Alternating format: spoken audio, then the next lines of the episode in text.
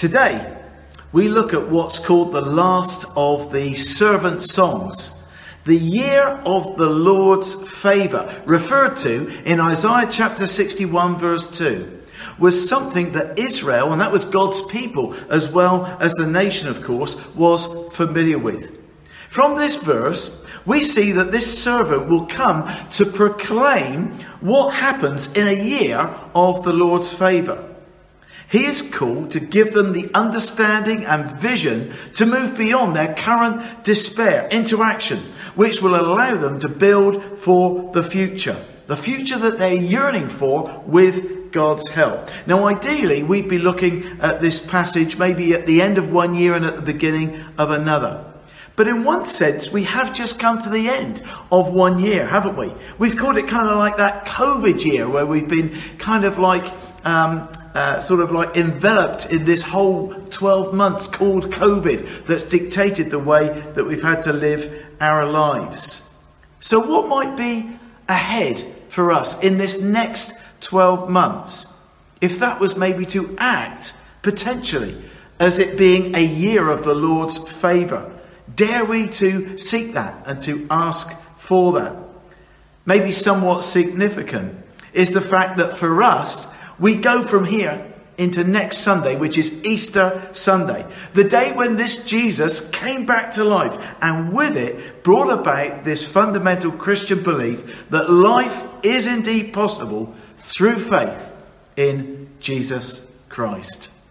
So let's turn to our Bibles, and if you've got one, here's one. We're going to turn to the Old Testament. It's a book called Isaiah. We spent the last three weeks looking in this book. We've reached chapter 61. Glenn is going to read to us, and if you're not sure where that is, well, right about halfway is where you get the book of the Psalms. And if you then turn on from there, you're going to come to Isaiah and just count through the numbers until you get to Isaiah 61. Over to Glenn. Morning. The reading this morning is from Isaiah 61, verses 1 to 11. The Spirit of the Sovereign Lord is upon me, because the Lord has anointed me to proclaim good news to the poor. He has sent me to bind up the broken-hearted, to proclaim freedom for the captives, and release from darkness for the prisoners, to proclaim the year of our Lord's favour and the day of vengeance of our God, to comfort all who mourn, and provide for those who grieve in Zion, to bestow on them a crown of beauty instead of ashes, the oil of joy instead of mourning, and a garment of praise instead of a spirit of despair. They will be called oaks of righteousness, a planting of the Lord for the display of his splendour. They will rebuild the ancient ruins and restore the places long devastated. They will renew the ruined cities that have been devastated for generations. Strangers will shepherd your flocks. Foreigners will work your fields and vineyards. And you will be called priests of the Lord. You will be named ministers of our God. You will feed on the wealth of nations and in their riches you will boast. Instead of your shame, you will receive a double portion, and instead of disgrace, you will rejoice in your inheritance. And so you will inherit a double portion in your land, and everlasting joy will be yours. For I, the Lord, love justice. I hate robbery and wrongdoing. In my faithfulness I will reward my people and make an everlasting covenant with them. Their descendants will be known among the nations, and their offspring among the peoples. All who see them will acknowledge that they are a, ble- a people the Lord has blessed.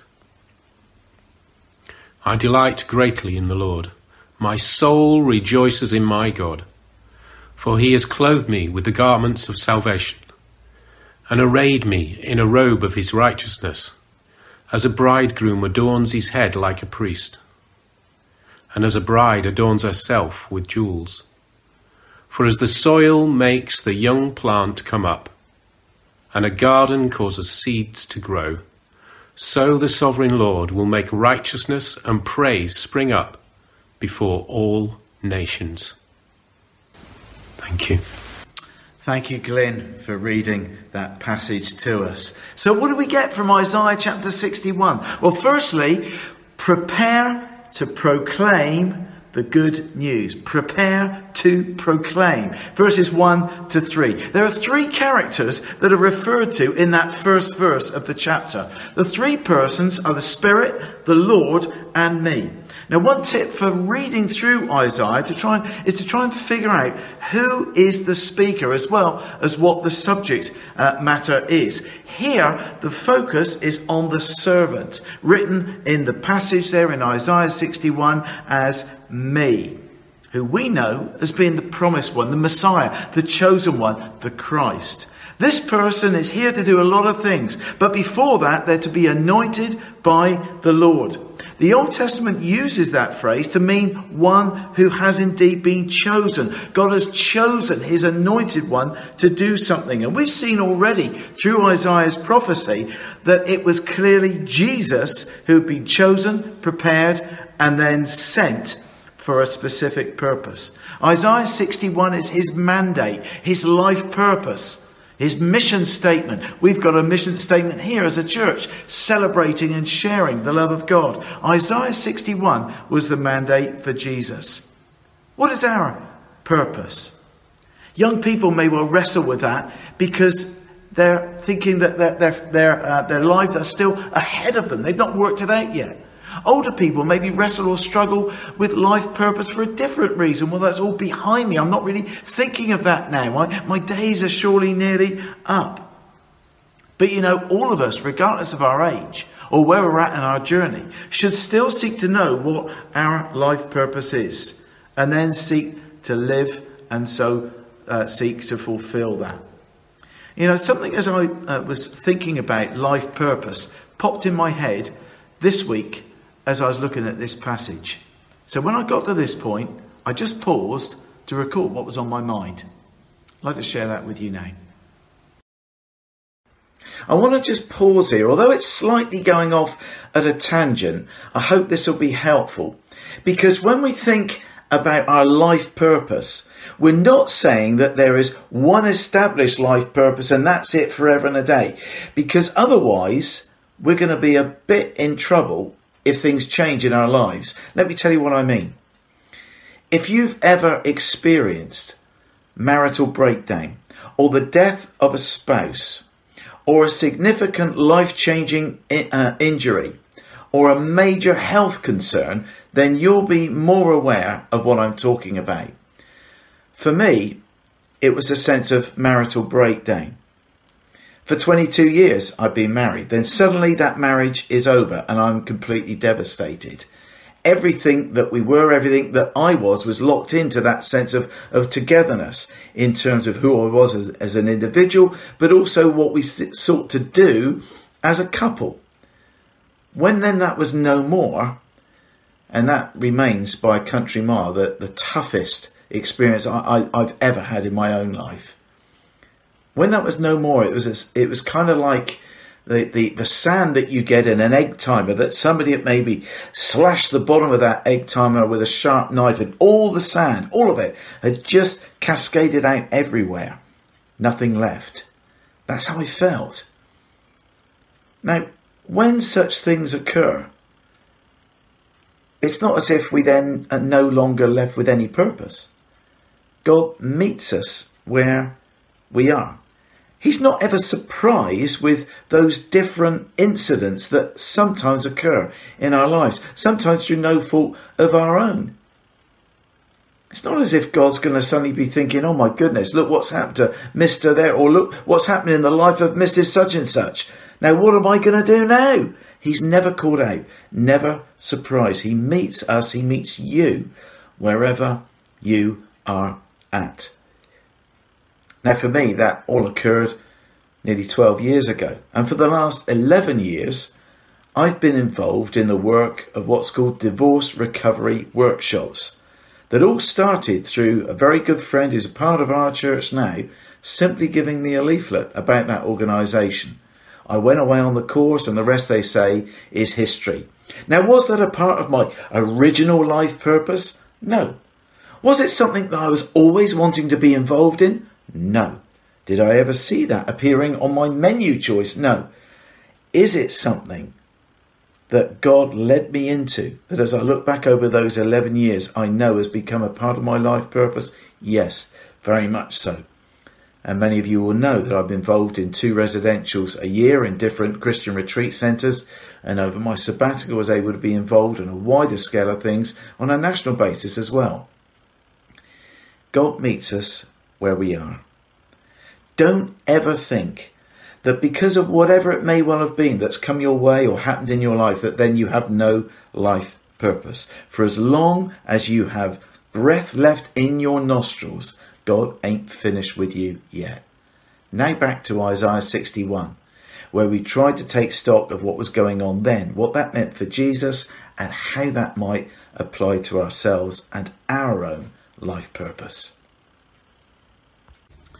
No, God has most definitely not finished with you. Back to our passage in Isaiah chapter 61.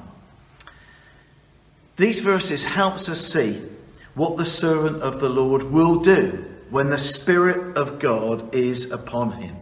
It's about good news, especially for the poor, the broken-hearted, those captive, and those who mourn. Basically, anyone who is feeling completely hopeless. And that can sometimes be us too, can't it? Let's be honest. Pastor Lloyd Stilley said these words. He says, When a Christian is saved, he is set free from his sins, his sin debt is cancelled, he's set free from the devil to whom he has been enslaved and from his sinful nature. And now God begins to restore to him the years that he had squandered when he was away from his Maker. In Luke chapter 4, verses 18 and 19, Jesus quotes from this very passage that we've had read in, in, uh, in Isaiah chapter 61. He declares that he is the one who fulfills this text. After doing the Bible reading uh, for the day, he sits down. People's eyes are upon him, Luke says. Because what was customary was for any rabbi who had read to then teach. And from where he just sat, he then announces, Today, this scripture is fulfilled in your hearing. Gasp. No wonder C.S. Lewis declares that Jesus is either a liar, lunatic, or Lord. But what he can't be reduced to is simply a good moral teacher. He didn't leave that option open to us, he never intended to. Jesus is claiming that he is the one that God had chosen, prepared, and sent to accomplish all that is mentioned in Isaiah 61, verses 1 to 3. The Jews would have been familiar with the idea of the year of Jubilee. Every nine years was a Sabbath. After the seventh Sabbath, or year 49, in other words, if I've worked my maths out right, there was a year of Jubilee, the 50th year. It was a celebration. So, on that point, we're going to pause to actually reflect and highlight on a celebration of our own here. See if you can recognize this couple.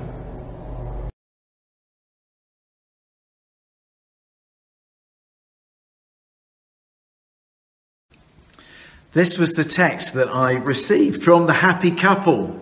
We've got something big to celebrate. It was on Saturday, the 3rd of April 1971, that Roger and Nina got married. That makes this year, they said, their 50th golden anniversary. And they added this, well, Nina did. Although we won't be able to celebrate as we'd hoped, I have been told that for a jubilee, you can actually celebrate for a whole year. The dictionary also says this is a time of rejoicing. Yes! So I hope that you guys celebrate. Right, back now to Jubilee here in our passage. This was a year of rest for the land, forgiving debts, freeing slaves and indeed restoring relationships. God had established this way back in Leviticus chapter 25. Every 50th year, Israel was to take a whole year off. Just imagine that. Cancelling all debts, returning to its original owners all family property that had been sold, and generally being kind and generous to everyone, to all of God's people. What a picture. It foreshadowed the liberation work of Jesus. We can read more about that in Galatians 5, verse 1. But ultimately, it's the cross that cancels all of our debts. God says we're free at that moment of faith to leave all the past behind and move on with grateful relief and newfound purpose. So every year, every 50 years, uh, rather, everything would be reset and start from zero. This is a way of, of their own uh, seeking to achieve a social e- equity. Everyone would start over again on the basis of God's provision. Jesus came to proclaim this freedom to those who felt banged or indeed felt captive. What we need to grab hold of is these big words believe there can be hope believe there can be hope. Believe indeed there can be hope. The servant of the Lord grants three things to those struggling. Listen to these words a crown of beauty instead of ashes, the oil of gladness instead of mourning, the garment of praise instead of a faint spirit. Those are some good substitutions in there, aren't they? We get a crown of beauty, someone else got a crown of thorns. Ashes was used as a sign of sorrow and sadness. So to receive this beautiful headdress is a symbol of substituting mourning for glory, if you like. It's repeated in, in the next phrase as well. But lastly, instead of a broken heart, the servant gives a garment of praise to cover the brokenhearted. It sounds great, doesn't it? But in practice, let's be honest, we might not always feel that great, and you might not feel that great right now. However, if we are able to trust in what God's word says, the potential is that we might become oaks of righteousness. You can feel the strength, can't you? And that's good news if you feel just like a dead stick, isn't it? Oaks have got deep roots, haven't they? And they're consistently used as symbols of certainty and confidence in the Bible. Wouldn't it be great to live in that knowledge and security? Maybe we don't feel that we're quite there yet. Maybe we were, but now we feel somewhat lost. There can sometimes be a feeling of God not being or appearing close. There can, of course, be times where we need to just simply wait upon Him. At other times, we need to come near to God and He will come near to you. James chapter 4, verse 8. At other times, we're to reflect the roots of the oak itself and dig deep that we might draw of what will give us both nourishment and growth. Who the Son sets free is free indeed. I'm a child of God. Yes, I am. In my Father's house, there's a place for me. I'm a child of God. Yes, I am. What a great song. There's a place for me. There's also a role for me too, a role for you too. As we go back to Isaiah's passage, uh, this passage in Isaiah here, our next point is this seek to be restored and to be a restorer. It's not one or the other. The two go together, and that excites me. You see, Isaiah chapter 61 and verse 4 states this that people will build up the ancient ruins, raise up the former devastations, repair the ruined cities, the devastations of many generations. Now, this is the point that although this was fulfilled in the subsequent return of God's people from the exiles, it's more than just ancient history. Way more. And that's the beauty of God's Word. It speaks to us about the restoration of God's people. So, legitimately, that includes you and me too. Isaiah speaks to those of us who feel devastated, hopeless, because this servant is what? Is a builder and a restorer. Some of us may well feel that we're just maybe uh, only having like the, the, the, the sense of shame and ruin about us. But that is never the end of the story. It never deters God. He promises to come and take their and our ruins and turn them into something far better. David J. Bailey, that's not the photographer, you understand, said these words Instead of dwelling on the glass being half empty, they needed new eyes and hearts which could rejoice in the glass being half full. What about your glass? That's a, a, rhetorical question, but it's an important one, maybe for ourselves to ask. Now, here's a question for you. A little bit of Japanese, nothing like a little bit of a culture uh, uh, um, lesson. Have you ever heard of a word called kintsugi? Kintsugi. Literally, it means golden joinery. Here's a definition of kintsugi it's the Japanese art of repairing broken pottery by mending the areas of breakage with lacquer dusted or mixed with powdered gold. Can you picture that? As a philosophy, it treats breakage and repair as part of the history of an object rather than something to disguise. That's really quite beautiful. There's actually a Christian organisation even named after that word, kintsugi. All the broken pieces glued together to look something beautiful. Now, I'd never heard of this uh, word until quite recently, but what I can remember is the night before one particular couple's wedding, when they were quite overwhelmed with that sense of their own individual past.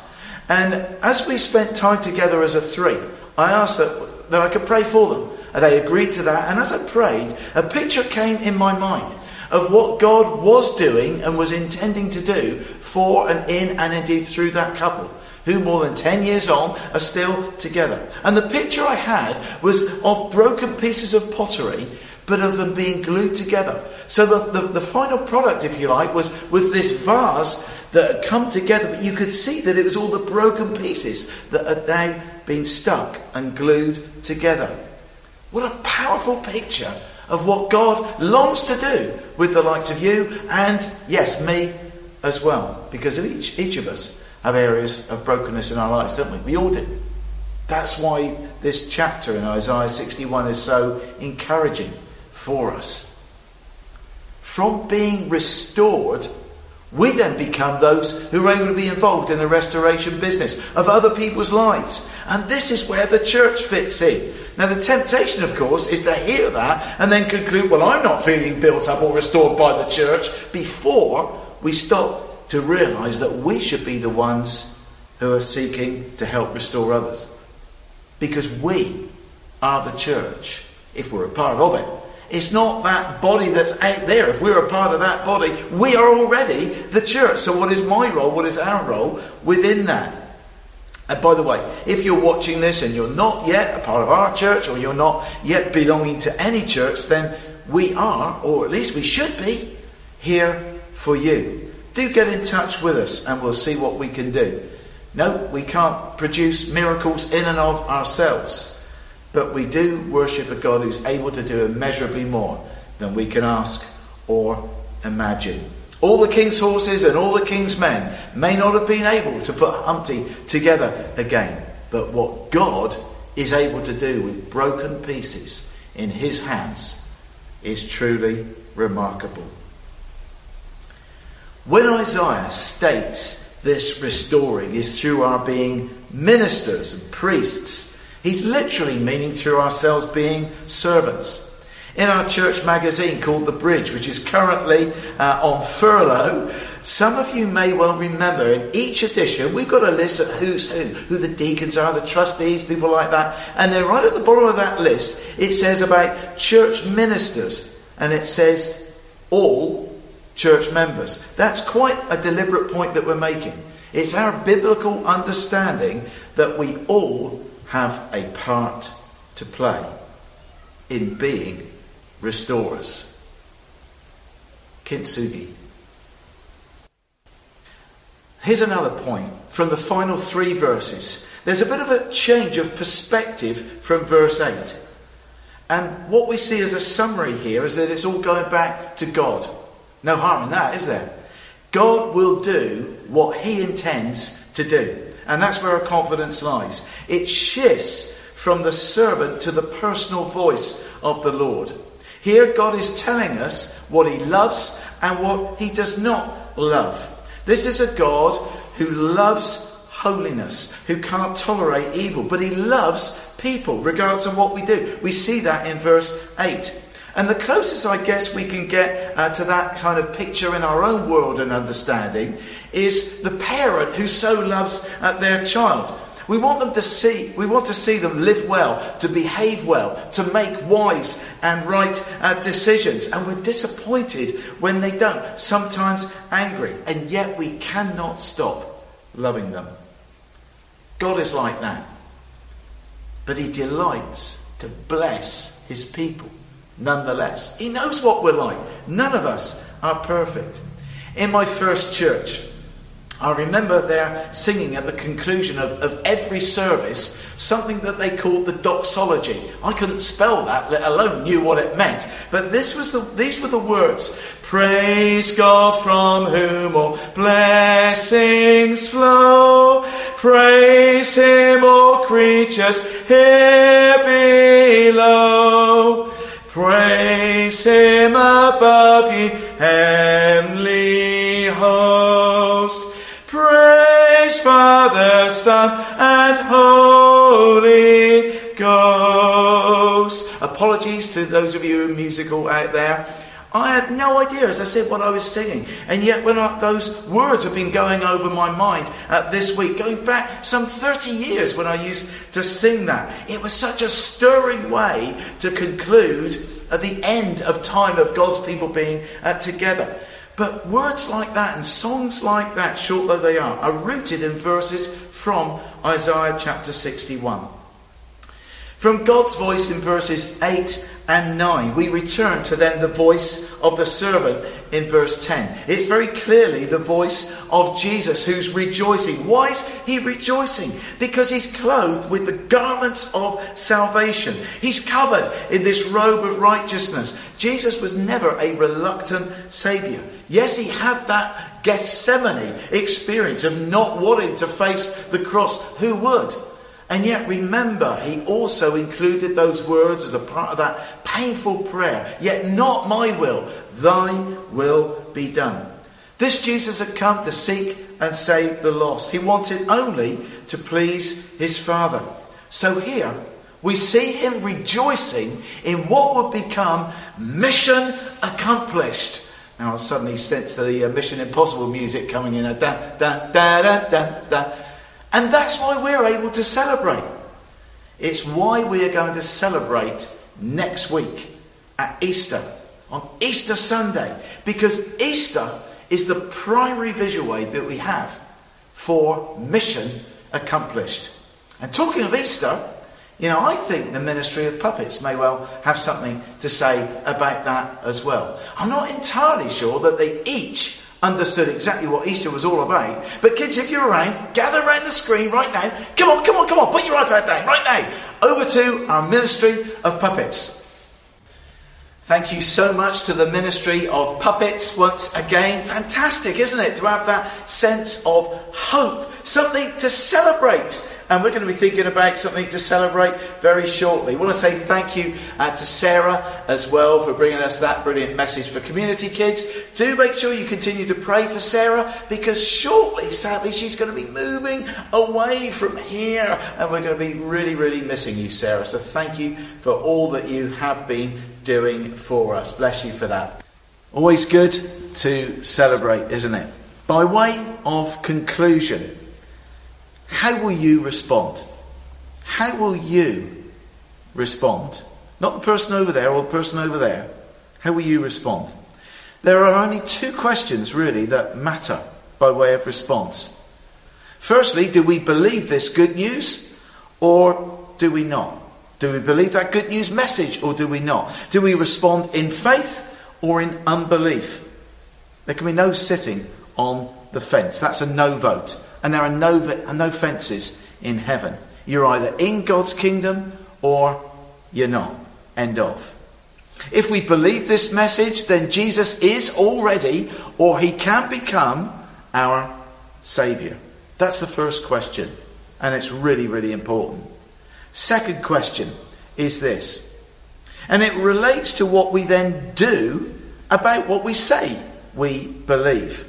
Will this mandate in Isaiah chapter 61 become our mandate too? Jesus told his followers, You will be my witnesses. Acts chapter 1, verse 8. Again, there are only two responses. We either respond to God with a big, fat, juicy, yes, count me in. I want to live so that I take opportunities to proclaim this good news. I want to make a difference to the poor. I want to help those who feel brokenhearted. I want to help those people who feel captive or trapped in whatever way. I want to be there for those people who mourn, who are hurting. I want to, people to know that there is and can be hope for the hopeless because of Jesus, my Saviour. And it's that response that highlights Jesus not just being our Saviour, but our Lord as well. Or, of course, conversely, we can respond with an embarrassed no. Probably a silent one because we won't want to verbalise that, will we? But actions speak louder than words. We're too busy. We can justify that. Other things are more important. We can't justify that, but they are very often, aren't they? Faith is a private matter we like to hide behind. Well, I watch the broadcast, but maybe the temptation is to do so knowing that for another week we haven't got to do anything else until we do the hours church. Armchair Christianity is not Christianity. You know, someone once said that Jesus is either Lord of all or not Lord at all. Two questions, two options for each. What is it we believe? And if we believe, what is our response as we seek to put His word into practice? May each of us seek to be doers of the word, not merely listeners. And a big part of that is trusting ourselves back again into God's hands, where we discover there the Lord being our shepherd. And hopefully, our response is, I will trust in you alone. Thank you so much for joining us again on this broadcast. Thanks for those of you who've been involved in piecing it together. Really do appreciate all your help in making this happen. We're going to end with a short prayer. We'd love to hear from you. If there's something that struck a chord with you or something you wanted to question or ask, there are more details, of course, on our website, but there's a means of you making contact with us through the homepage of our website. I'm going to read the words of the first song that we sung, which seems a long time ago now, Come As You Are. Because as we respond in that invitation, that puts us maybe in the right place for this final prayer, which is not my words, it's the prayer of John Wesley, the hymn writer. Firstly, that first song. Come out of sadness from wherever you've been. Come broken hearted let the rescue begin. Come find your mercy, O sinner. Come kneel. Earth has no sorrow that heaven can't heal. So lay down your burdens, lay down your shame.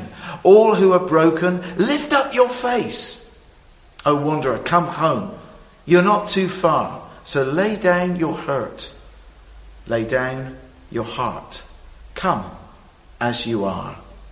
There's hope for the hopeless and all those who've strayed. Come sit at the table. Come taste the grace. Let's rest, for there's rest for the weary. rest that endures. Earth has no sorrow that heaven can't cure. And Isaiah 61 is the testimony of that. This is John Wesley's prayer. May it also be ours too.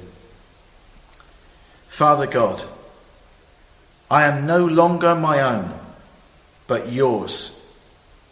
Put me to what you will, rank me with who you will, put me to doing, put me to suffering. Let me be employed for you, or lay, laid aside for you, exalted for you, or brought low for you.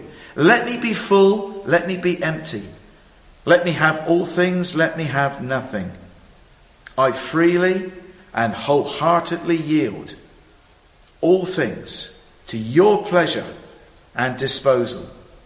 And now, glorious and blessed God, Father, Son, and Holy Spirit, you are mine and I am yours. So be it. And the covenant now made on earth, let it be ratified in heaven. And all God's people said, Amen. God bless you all.